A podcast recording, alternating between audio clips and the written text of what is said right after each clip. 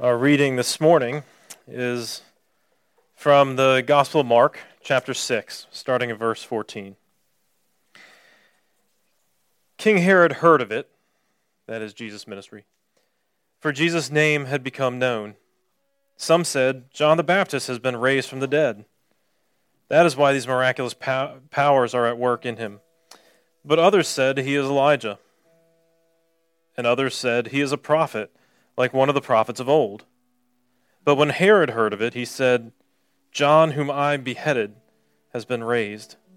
For it was Herod who had sent and seized John and bound him in prison for the sake of Herodias, his brother Philip's wife, because he had married her. For John had been saying, It is not lawful for you to have your brother's wife. And Herodias had a grudge against him and wanted to put him to death, but she could not, for Herod feared John knowing that he was a righteous and holy man, and he kept him safe. When he heard him, he was greatly perplexed, and yet heard him gladly. But an opportunity came when Herod, on his birthday, gave a banquet for his nobles and military commanders and the leading men of Galilee. For when Herodias' daughter came in and danced, she pleased Herod and his guests. And the king said to the girl, Ask me for whatever you wish, and I will give it to you. And he vowed to her, Whatever you ask me, I will give you, up to half of my kingdom. And she went out and said to her mother, For what shall I ask? And he said, The head of John the Baptist. And she said, The head of John the Baptist. And she came in immediately with haste to the king and asked, saying, I want you to give me at once the head of John the Baptist on a platter. And the king was exceedingly sorry. But because of his oaths and his guests, he did not want to break his word to her. And immediately the king sent an executioner with orders to bring John's head. He went and beheaded him in the prison and brought his head on a platter and gave it to the girl, and the girl gave it to her mother. When his disciples heard of it, they came and took his body and laid it in a tomb. This is God's word. Thanks be to God. It's always uh, strange to say that after such a sober story. But uh, yeah, there's a lot we can learn through this. And it's good that we're gathered around God's Word to commune with Him, to listen to Him, to uh, be brought together in the community that He has formed, to learn compassion for one another and for our community. So go with me in prayer. Father, we ask that you would uh, speak to us by your Word, that you would teach us more about who you are more about the great riches of Jesus, and more about the power of your Spirit. We ask in Christ's name. Amen. I don't know if you remember the culture changing event that happened 10 years ago. Uh, you're probably all immediately thinking of it with, you, with me. You can say it with me. The finale of the TV show Lost. I know everybody was thinking the same thing. It's exactly the kind of change in culture that you were you had in mind, you know. Um, no, the the TV show Lost was was actually a, a TV changing event. It sort of spawned what we think of as the premier television that that has kind of defined uh, the end of the aughts and into the 2010s. Uh, yet it's it's also kind of strange, but there's a whole host of things we could talk about about its influence and that would be a conversation for another day. But the the the finale of the show uh, did set in motion one trend that is persistent. Fans that hate the finale. Because what happened was people brought all these different questions to it, all these different expectations, all these expectations about the, what this show was like.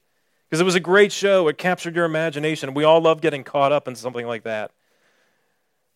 But the problem is that we turn on it when it doesn't deliver in the end what it is we wanted from it. Uh, so there's all these different various responses to that. And that's a little bit like what, oh, what happens to the prophets. Everybody wants to hear God's word. Everybody wants to hear what God has to say on a topic until they hear what God has to say on a topic. We all want to know what God has to say until we actually hear it. If it's not what we want to hear, it goes pretty badly. And this is one of those moments. uh, certainly for John the Baptist, but also to some extent, as we will see, for Jesus. So, as we think about what it means that somebody brings God's word, the prophet brings God's word, we'll think about his identity, the challenge that he brings, and the fate that he meets. So, identity, challenge, and fate of the prophet. So, think about identity with me. Uh, what is a prophet? It's somebody that brings God's word, right? And notice how this passage starts. It, starts off by Jesus being clearly identified as a prophet. There's a little debate that we see playing out uh, over what, what could it be? Could, could he be John the Baptist, who's already dead by the time this story starts? Could it be John the Baptist somehow, or his spirit somehow communicating through Jesus? Could it be uh, Elijah that was promised at the end of the book of Malachi? Could it be one of the other prophets? This debate, by the way, we, are introduced to it here. We're going to see it in chapter 8 again in a really important moment. Uh, pop back up. But this is, this is the thing everybody thinks of Jesus as a prophet. That's the main category that they have for him. And so was John. John had been a prophet. John was really obvious because he stylized himself after Elijah kind of in Jeremiah with the way that he was going around saying, Repent, repent. So he, he had stylized himself very clearly, even in his appearance, as one of the old prophets. And of course, his message was one of repentance, which was the central message of the prophets. But Jesus also begins his ministry that way too. So even while there are continuing questions about exactly what Jesus is doing, because he did some amazing things that John never did, Jesus is still identified as a prophet. And most of us are a little confused by this idea of prophets because what we think about is more like the, the ancient Greek oracles that would tell the future. Well, they would really tell the fate of the person that they had that was talking, right? So that they were talking to. So it is a kind of it is primarily about the future and it is primarily about sort of the fate that is wound around a person or a people or a city. And this is the, te- this is the kind of thing we tend to think about with the prophets, which is not really accurate. That's not really what biblical prophecy is like. Because biblical prophecy, for one thing, is a lot less about the future and is more about your action now and what you're called to now. It does talk about the future, that's true, but the way it talks about the future is less in terms of this fate that is wrapped around you or me or, or a particular city, and is more about God delivering on the promises that he had already given. And, and anything in the future is almost always framed with images from what had already happened in biblical history. A good example is the promises that Israel would return out of exile are all couched in terms of language of the Exodus. It would be just like that, where God brought the people back uh, out of slavery. So, so we see that prophets then are not so much people who just tell the future, but they are the, God's messengers who carry His word. And that means that one of the things that they do is prosecute God's case. In fact, there's a lot of, uh, the, a lot of legal language in the prophets. Uh, one of their key jobs is to indict the people. That's why repent is the primary message. Turn back, return, turn to the Lord. These are all the same words in Hebrew for, for these Old Testament prophets. To return to the Lord, uh, come back to Him. And one of the things they would do is tell parables as well, often to sort of illustrate the dire situation Israel was in. So they would sort of, they would, on the one hand, by carrying God's word, they would prosecute his case, but they would also reiterate all of God's promises. Again, not weaving uh, together some impersonal fate, indifferently imposed by a capricious God, but rather the personal promises that God has had made, his presence promised to them that God was going to deliver as a you know that He had guaranteed. And one of the, in fact, one of the things that they would that would verify that were the miracles they would perform. So the idea of a prophet was less about some guy who's communicating some impersonal future, but those who are delivering the personal promises of God in the context of the people that need to repent, that are being called that minute to repent. So, listen, and let's give Herod his due here. Herod is actually interested in what this prophet has to say, he's intrigued by it. He knows that his wife wants this guy murdered, wants this guy executed, but he still wants to continue to hear it. Doesn't t- totally work out. We'll get to that in a minute. But, uh, but at least he's a little bit intrigued by this. And this is what it means to come to God's word, right? Is to is not to gauge it, engage it as an abstract treatise on metaphysics, right? It's not that. It isn't a book of philosophy. Though it certainly touches on many philosophical ideas, though it certainly touches on metaphysics, it's not even a book of moral instruction, though it certainly touches on moral topics. God's Word is a narrative of His love and care for us. God's Word is first and foremost the story of initially creation and fall, and then God's redeeming acts for His people. In the and the promise that we are still hanging on to of his eventual return to be with us fully. In other words, it is personal communication. It is always about God meeting his people, which is made all the more clear by even those seemingly tedious sections of the Bible. You know, those sections that are really hard to make, to make it through. I mean, think about the prophets, right? There are, there are large swaths of the prophets that people have a hard time reading through. But what are they about? They are about Israel and their behavior, which often enough is not commendable. Right? Uh, it, it, is about, it is about God engaging with what they're doing. It is about God engaging with them in the context of their na- the neighboring nations, right? This is personal communication part of it is hard because we may not even understand a lot of that, but that's why that's why it is it is hard to understand because it's actually engaging them personally. And it becomes clearer the more that we start to think in those categories and start to understand and try to think through what who Israel was and, and the people that they were surrounded by, that we can that, that starts to unlock for us and becomes more engaging as we think through it. Think about the the laws, right?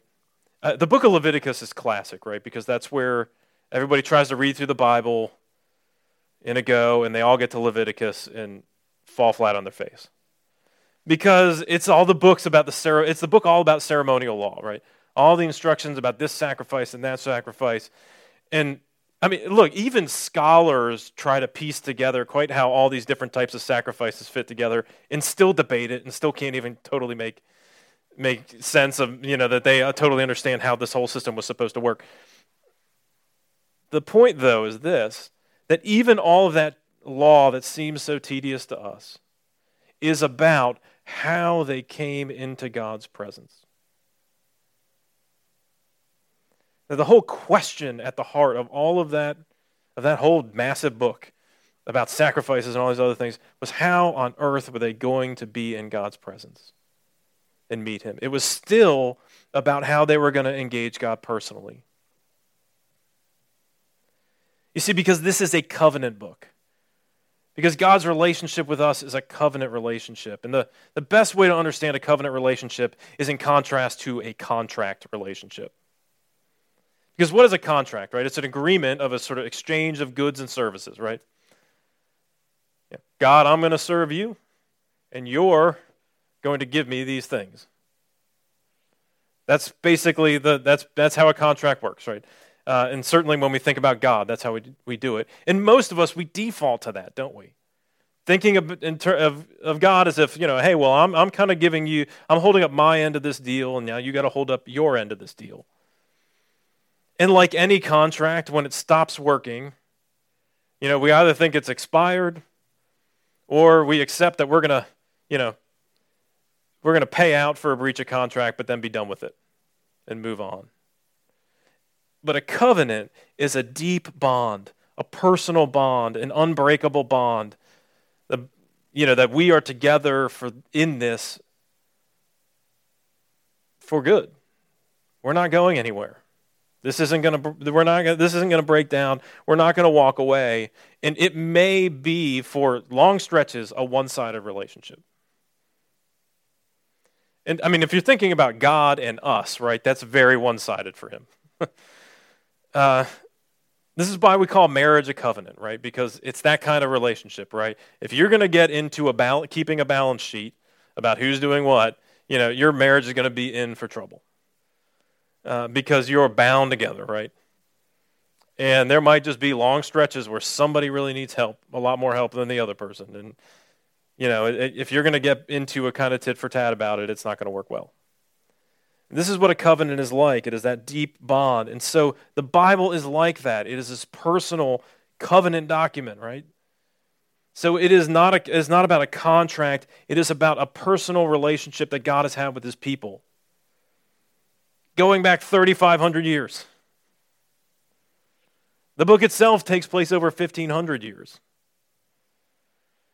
So we have to read it contextually, right? We have to make sense of who, who the people before us were that God had called and the changes even in that relationship over those years. We have to think about it contextually, but we still need to think about it as being for us that it being contextual doesn't make it inapplicable. In fact, because it's contextual, because it is the relationship with God, the covenant relationship with God, it is still applicable to us. Even if we have to think through what were, you know, unique aspects of their life and culture and even kind of how they related to God, it is still applicable to us. So that means that when we come to God's word, we have to be listening together, first of all, because it is for God's people not just you or me individually. This is kind of hard to understand, uh, especially I think as individualistic Americans, as Protestants, as all these other things. We tend to sort of think my reading is the way that it's got to be. Uh, but even if you go back to the beginning of the Protestant Reformation, this is why they were so concerned to say, uh, actually, we're reading the Bible the way that the early church read it because they didn't want to have idiosyncratic readings. They didn't want to have their own personal reading that was, you know, that was totally unique. They wanted to read it together as the church. And this is the way we're called to read it is to think together, think through it. I mean, this is why you know, while I, you know, while maybe I bear a certain kind of responsibility in unpacking the word, we all bear this burden together to listen to the word and to challenge one another and to think through it right? This is this isn't a unique task for me as a minister. It is the task of all of us for sure, uh, to be in God's Word and thinking and praying through it together. But it is still also personal, right? Those things are not in contrast, right? Because I've still got to take the God's Word and apply it to my life. Think it through in terms of what does this mean for me and my day in and day out, my family, my goals, my endeavors. But most of all, it means that we have to listen lovingly.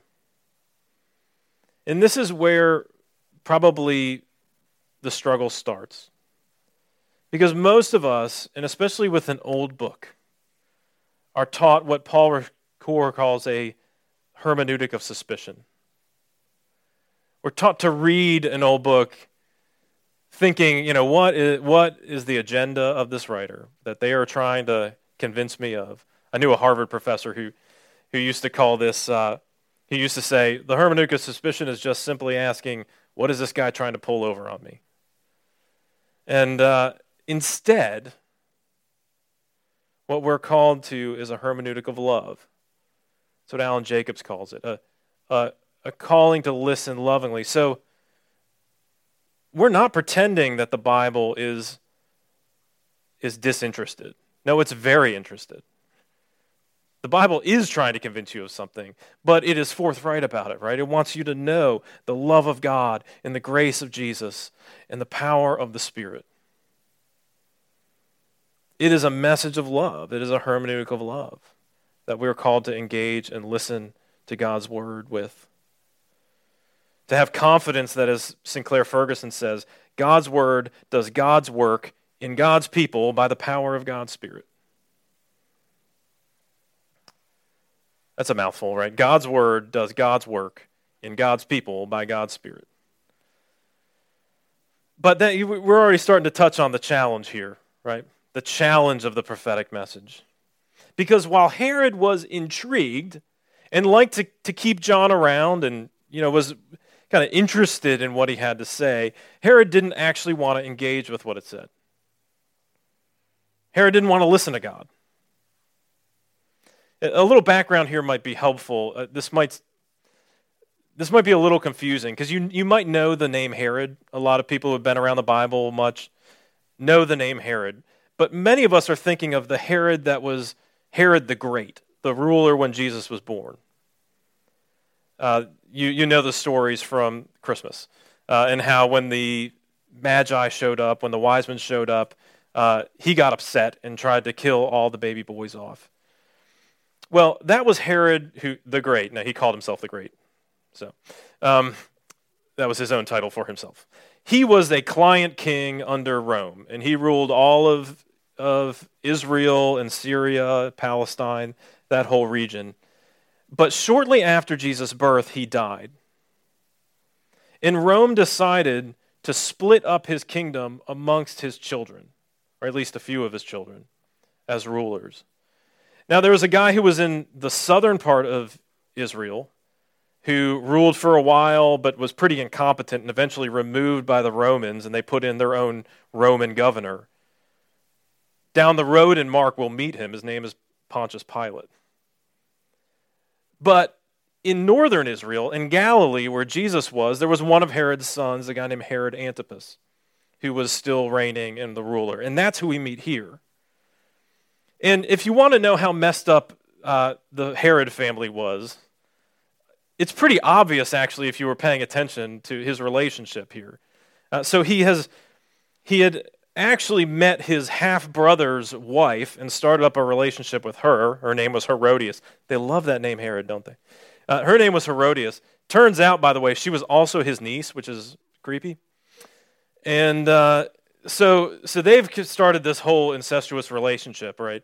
And uh, and so she's left her first husband, now married with to him, and it gets worse because as you start to realize this story as it's unfolding, uh, and you pay a little attention to the party that Herod throws, you realize that this is a Greek-style symposium. This is a this is a uh, which doesn't mean what we mean in academic circles when we talk about symposium. Uh, it was a party, and women only came as entertainment of a pretty lascivious sort. So the fact that his stepdaughter is then invited in to dance has all kinds of gross implications. Uh, the fact that they're so entertained by it. So the whole thing is pretty sketchy. Herod is not a good man. And if we're tempted to, to think that, well, he was trying to listen to God, no, he wasn't. He was intrigued. He kind of liked the idea of listening to a prophet, of hearing a prophet anyway, but he didn't want to listen in a biblical sense, right? He didn't actually want to take it seriously. He didn't want to apply it in his own life. So he kept, he was trying to keep John around, but he wasn't actually really sorry. He was sorry that Herodias' daughter asked for John's head, but mostly because his plaything got taken away. Not because he actually wanted to take it seriously. You see, because this is what happens when God's word shows up it challenges us. It always does. The challenge will look different for each of us. It, may challenge different things about your life than it challenges in mine because we value different things. We may be pursuing different things. But when God's word shows up, it always challenges us because it changes our perspective. Because if we want to understand the world the way God sees it, it has to be a change of perspective to some degree or another, doesn't it? It always implies that something about the world is going to be different than the way we have thought about it. God's word challenges us. It challenges us to think about our own place in that world very differently, our own goals. It's fine to have all kinds of goals, but of course, the Bible is constantly challenging us. But are those goals, is the end of those goals the kingdom of God? Is all of our ambition about us or about serving the Lord? It challenges those things that we root our identity in. It talks about, it, it challenges us to think about our careers differently, about our lifestyle differently. It's fine to it's fine to have an idea of what kind of lifestyle you might want to live. But is that controlling who you are? Is that what is really defining you? It's, it is fine to have a career and to pursue it well and to pursue it hard, but does that define who you are? Think about even relationships, right? Even the most important relationships, like our family, like romance, like friendship. These are all good things, right? It is good and fi- it is a good and fine thing to pursue them. We need them, they're important, but do they define you? Is the last word about your life how your family's turning out? Is the last word about your life whether that person really likes you or not. And the Bible challenges us to see our lives through a different lens. That we are defined by Jesus and what he has done, not by anybody else, not by any other accomplishment. It challenges, of course, our actions as well. Have we really thought about what we're doing, about how we treat others? About what we are bringing other people into? Have we really thought deeply about that? The Bible is always a challenge. And there are lots of questions about God's Word. i am always, well, I can't say I'm surprised anymore, but it was, it was, it's interesting to me when I talk to people who are skeptical about it, about the problems they have, and then to say, you know, I know lots of people that are in the church that believe that have the same questions that you have. They have the same questions about how do I kind of deal with different contradictions or seeming contradictions in the Bible? How do I how does this sync with science? You know, what about these particular moral demands? I mean, I'm not sure they make any sense to me. What does this mean? Right? I, I know every I know people that reject the Bible that have those questions, but I know people that are in the church that have those same questions, that have those same concerns, that are trying to think it through. And I think often uh, when I think about the Bible, uh, I think about the, uh, the contract that the band Van Halen used to have back in the 80s when they were touring. Um, I know, you were thinking the same thing. The, uh, but Van Halen uh, had this, you know, they were this huge hairband act, right? I mean, everybody loved them. I mean, um, and Eddie Van Halen is still, you know, one of the greatest guitarists that's ever lived. I mean, no doubt. But they had this massive production, and they would take it, you know, on. They were going. They were traveling all the time in the '80s, right? It was this huge stage. I mean, massive, heavy, intricate pyrotechnics. I mean, all this different stuff. So they had this huge contract rider, you know, that was just enormous, right? That that for the safety of everybody involved, you know, the venue needed to go through. And buried in that rider, article number 126 required that they have M&Ms backstage for the band. And it required that there be no brown M&Ms. You know, so so you know, the you know, somebody had to sort through a bag of M and M's, you know, and pull out all the brown ones. Um, uh, and it was this is actually what it said. It said there will be no brown M and M's in the backstage area upon pain of forfeiture of the show with full compensation. And of course, that sounds like you know, classic kind of like prima donna behavior on you know these rock stars that you know somebody's got some weird thing about brown M and M's. But what what they've said, you know, gone on the record saying, of course, after they've stopped being such a big act, was that what it was was the litmus test They had this huge production, and it was really dangerous if they went on stage and tried to perform their show if, if, if the venue hadn't gone through and set up everything just right. And so the band would walk into the back, and their kind of litmus test, if they could trust this venue, was to look at the bowl of M&Ms to see if they had found that one thing that was buried there or not. Now, I mean, don't misunderstand this illustration. I'm not saying that God has hid little Easter eggs all over the Bible, and if you don't find them, then he's judging you. That's not what I'm saying. The point is this that God wants what's best for you.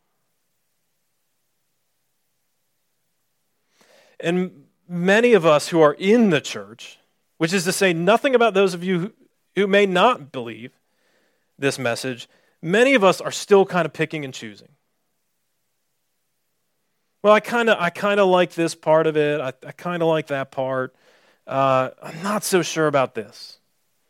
I'm, you know, that stuff about what I do with my money. Not so sure about that. The things about how I'm supposed to love other people. Eh, not so sure. Should I? I don't know about forgiving this or that person. Be whatever it is, right? Or I, I don't know if I, I, I don't know if I think that what the Bible says about sexuality is true. I don't, I don't, I'm not sure that's really accurate. I'm not sure what I think about this or that. Whatever it is, right? There are all kinds of different questions. I get it. You may not know how to make sense of them. But what God is calling you to do is say, listen, I gave this to you in love. This is meant so that you can live well. Listen to me.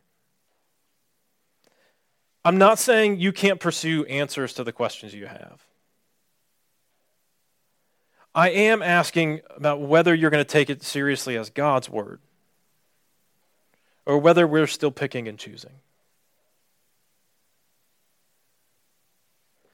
I mean, that's the challenge of listening to God's word, isn't it?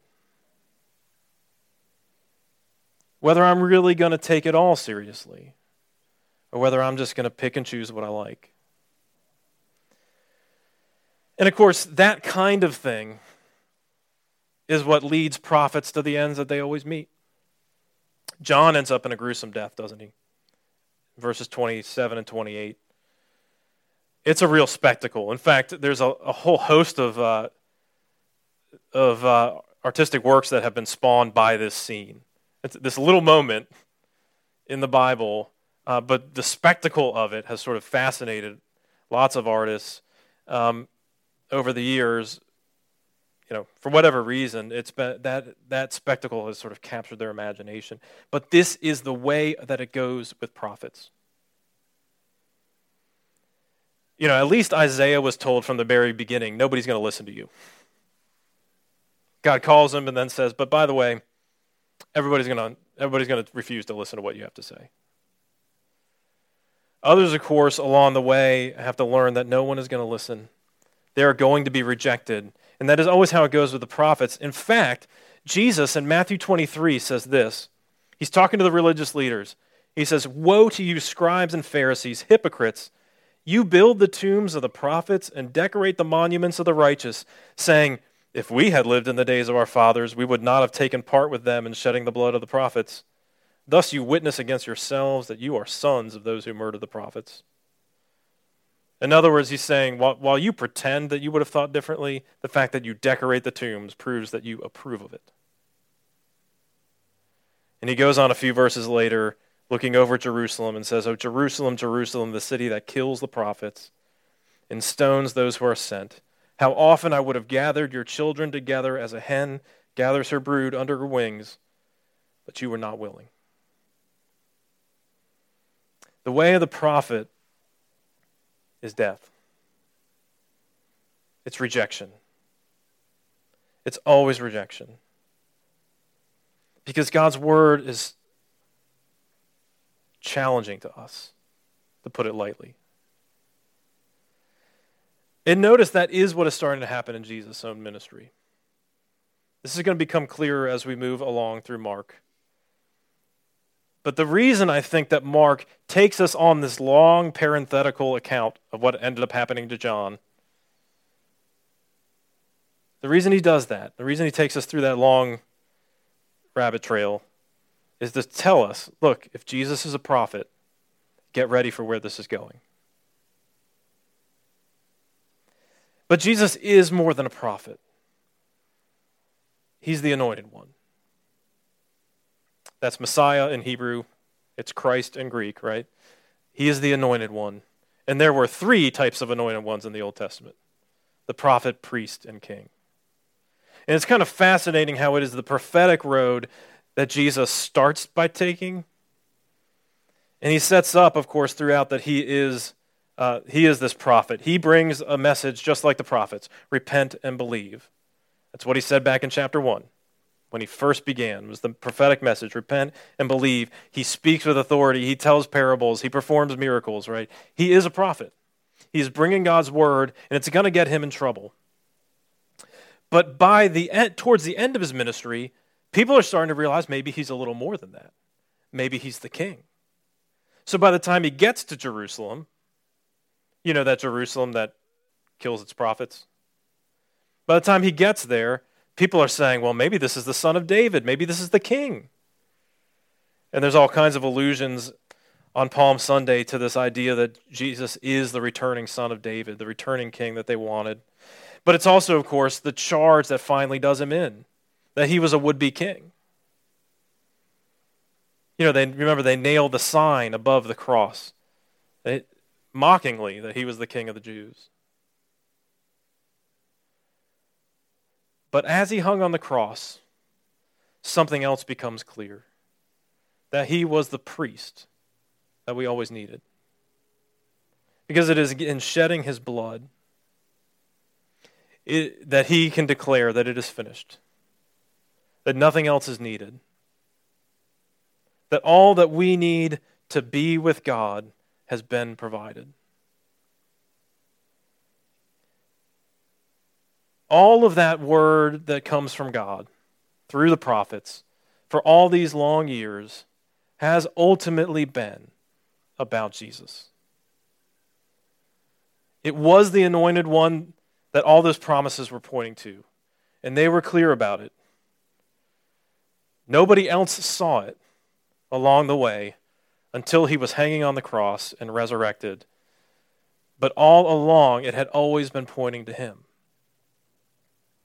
This is how the Jesus Storybook Bible puts it. Some people think the Bible is a book of rules, telling you how you should or shouldn't live, and the Bible certainly has does have some rules in it. Uh, they show us how to live best, but the Bible isn't mainly about you and what you should be doing. It's about God and what He's done.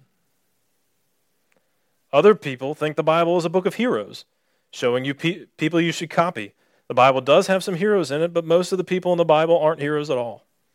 They make some mistakes, sometimes on purpose. They get afraid and run away. At times, they're downright mean. No, the Bible isn't a book of rules or a book of heroes. The Bible is most of all a story. There are lots of stories in the Bible, but all the stories are telling one big story the story of how God loves his children and comes to rescue them. It takes the whole Bible to tell this story, and at the center of the story, there's a baby. Every story in the Bible whispers his name. He's like the missing piece in a puzzle, the piece that makes all the other pieces fit together. And suddenly you see a beautiful picture. You see, we needed Jesus all along to put the pieces together. Do you want to know why you can listen to the Bible? The reason that you can trust in this covenant document, even when it challenges you? Is because you know that at the heart of it is the one who has bound himself to you. When it was the most one way relationship it could possibly be, they didn't give up on you. Because you know that when Jesus gave his blood, he purchased you. Because you know that, like 1 Peter 1 says, that all those prophets, they were looking forward to Jesus, and this was the mystery that even the angels longed to look into. Was the mystery of God's prophet, priest, and king, his only son, who would give everything for you. And so the question this morning is will we listen to God? Will we listen to what God calls us to do? Will we listen when it's hard? Will we listen to how much He loves us? Let's pray. Father, we know that your love never fails. We know that despite our failings, you are always good. We know that Jesus is all that we need. Yet we're so slow to believe it. Remind us of how good you are, of how gracious your Son is, of how powerful the Spirit is at work in us. Convince us, convict us, draw us near that we might commune with you. We ask in Jesus' name. Amen.